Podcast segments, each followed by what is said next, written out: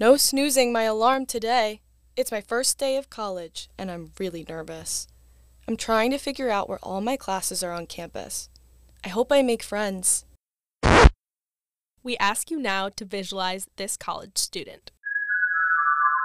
Easy. I'm thinking of an 18 year old who recently graduated high school and is living away from home for the first time. I'm thinking of someone whose only obligations are school. I'm thinking of someone whose family is paying their tuition. Sorry to burst your bubble, but colleges are filled with non traditional students who do not fit the mold of the typical college student you just described. If you also envision this type of student, that's okay. We are here to broaden the definition of what a college student is. Hello, everyone. Welcome to Stop the Stigma with your senior nursing students, class of 2023 hosts, Shannon Foley, Margaret Yahiro, and Kylie Barton, working in partnership with WXVNU Health, the first nurse led department in college radio. Today, we will be discussing non traditional undergraduate students. According to the National Center for Education Statistics, approximately 70% of undergraduate college students can be defined as non traditional.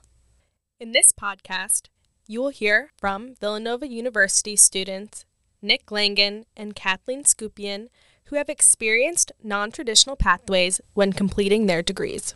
You may be asking yourself, what exactly is a non traditional student? Whether they are a transfer student, receiving an additional degree, working a full time job, starting school later than others, a commuter student, or a veteran, non traditional students can be found on any college campus across the country. Age often is the most common defining characteristic of a non traditional student, as students over the age of 24 are considered non traditional. We spoke with Nick Langan, a non traditional student who finished his degrees at Villanova University. Today we are interviewing Nick Langan with WXVNU Health Operations Manager, a graduate of Villanova's College of Professional Studies class of 2020, Villanova Software Engineering Master's Program class of 2022. What is your definition of a non traditional undergraduate student? So, I feel like for me, it's a few years removed out of typical undergraduate age. So, you know, thinking that would be between 18 and 21. Um, if you take, you know, obviously you will find instances where um, a student takes a gap year. Um, to me, that wouldn't be non traditional. I think by a strict definition, it would be. But I'm thinking a few years removed. Um, that's typically what I think of. And then coming back and um, having to go through the process at not the traditional age. I think it's very age based. Is is the sort of um, perception that I've always had of a non traditional student. Non traditional students typically have more commitments than traditional students, including a family, spouse, or job, that may make it more difficult for a student to focus on their education. Non traditional nursing student at Villanova, Cathleen Skupien, shared with us her daily commitments that have challenged her throughout her education. My name is Cathleen Skupien. I am a um, non traditional BSN student here at Villanova. This is my second degree. My first degree is from St. Joseph's University. Um, so I, I live um, in South Jersey. So, one, there's the commute that I have to do when I'm coming to campus or to a clinical. Um, so that part of, has to be built into my day, as well as um, my three children who I have to get up early, get them ready for school, off to school, back home. I get in a bit of work for my actual career, um, which encompasses um, talking to physicians, nurses, on conference calls, and then um, dabble in some homework, writing papers, um, checking school emails, work emails. So um, it's definitely a balance, and the way that I balance it is just a lot of planning. Um, I sit down on Sundays and I practically plan out every minute of what my next week is going to look like, when I'm going to write this paper or study for this exam, and my children's sports. So I ha- definitely have a full calendar. Non traditional students may feel stigmatized or isolated in the classroom, especially when integrated with mostly traditional students. Life kind of get really busy for me, so I had to take a little bit slower of a pace, and I had to take um, just one course a semester as opposed to the full course load that the Express BSN students were taking, which pushed me into the undergraduate um, traditional uh, nursing program. And at that point, that was the only time where I felt like a little disconnected from my classmates just because I'm older and I have students, I have children, and um, I was in with uh, traditional students. But um, as time went along, I got to develop relationships with the traditional students and become friends with them. Uh, just being older, it was a little bit more difficult for me to connect with a younger student base. Um, we're at different points in our lives. I have a career, I have three children. Um, you know, their focus is school. My focus was school, home, my career. Um, so it was sometimes uh, difficult to connect in that sense in the actual classroom setting, it was a little bit different. I just always felt like, you know, I'd sit in the corner and um, really not have anybody to connect with. Ageism and ageist ideas assumed by traditional students may create social isolation for non traditional students on campus.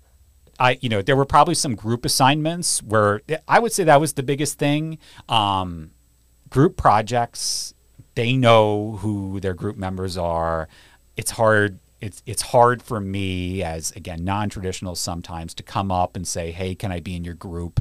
That's tough. The group assignment setting is probably the hardest for us because again we don't want to like intrude on the traditional students groups but obviously like group work in a lot of classes it certainly was in the computer science department that was probably the hardest thing. I would like maybe going forward if in curriculums that can, could be considered.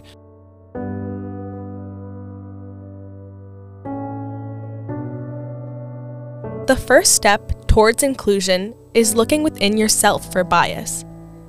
If you saw an older student in your class would you sit next to them at the beginning of freshman year, I walked into my dystopian literature class. The first thing I noticed were two older men sitting together in the back of the classroom. As other students came in, everyone glanced over at the older men.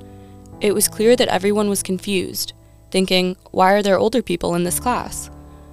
None of the students were sitting near these older adults, and they seemed nervous for the first day. Looking back on this time, I wish I had sat next to them. We were all nervous. It was the first day of college. I later learned that these students were part of the Personal Enrichment Program, offered by Villanova for adults age 65 and older looking for lifelong learning. As a freshman, I didn't understand what non traditional students could bring to the classroom. When sharing personal writings in this class, the life experience and wisdom that these older students had to share really stood out. If you see an older student in your class, I urge you to sit next to them and help them feel included. We have so much to learn from each other. We encourage you to picture these students' point of view. Think about the times when you have felt stressed or overwhelmed because you have two tests and a project due in a week. Now imagine that you have a full time job and kids to take care of on top of these assignments. How would you feel if you had these commitments to balance on top of studying and working on your project? Consider these thoughts and feelings the next time you are assigned a group project. Maybe you can include the older student who may not have a group of friends to work with. Non traditional students may not consider the potential to get involved on campus and may not realize that they can get involved outside of their classes. J.J. Brown, the director of the Office of Student Involvement, offers words of encouragement to non traditional undergraduate students. Mr. Brown says, Be patient with yourself. It's a new journey.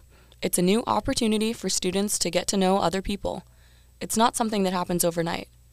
They have an opportunity to control the outlook when entering Villanova, coming to a new school, a new environment. No, it's not something that happens in a week. It's something that happens over time, so be patient with yourself. Surround yourself with positive people. You don't know who those people are in the beginning, so say yes. Overall, be honest with yourself, be patient with yourself, and surround yourself with positive people. Nick Langan shared with us about his experience getting involved on campus during his time as a student. You mentioned your involvement with VU Radio. Before becoming a student at Villanova, did you envision yourself being involved in out of class activities like this? Yeah, it's funny. Like my first time in college, I was I was very much, you know, just go to class. Now Rutgers Camden was was very much a commuter school, but I really didn't get involved in any extracurriculars. And again, you talk about stigma the one stigma that, that at least I had when I came back to CPS is, oh, I'm too old for radio. Radio has been a, a passion for me. That's what I went to school originally for. Um, and I knew of WXVU here, um, but I figured, again, that, that time has passed. Um, you know, it's, and through the work at the radio station here, I feel like I, have actually become, you know, it, it's maybe the, the college experience that I never had. I definitely originally had a stigma, um, but I will credit the campus community here. Um, they've made me feel one of them, um, and that has led to me sticking around at the radio station here, uh, which is which has been awesome. Here are some final words of wisdom from Cathleen. I would encourage anybody, regardless of their age, to follow their passion, and whether you know you're young, old, if you have something that you're really passionate about, don't let age get in the way. I want to do something that's fulfilling and that I enjoy. So that was the reason why I went back to school and earned my nursing degree. Think back to how this podcast started. It's my first day of college, and I'm really nervous. I'm trying to figure out where all my classes are on campus. I hope I make friends. Has the student you are picturing in this scenario changed? We hope that it has, now that you've learned more about non traditional students throughout this podcast. Thank you for listening. This podcast has been brought to you by senior nursing students class of 2023, Shannon Foley, Margaret Yahiro, and Kylie Barton, working in partnership with WXVNU, M. Louise Fitzpatrick College of Nursing, and the Office of Health Promotion. See you next time with Stop the Stigma.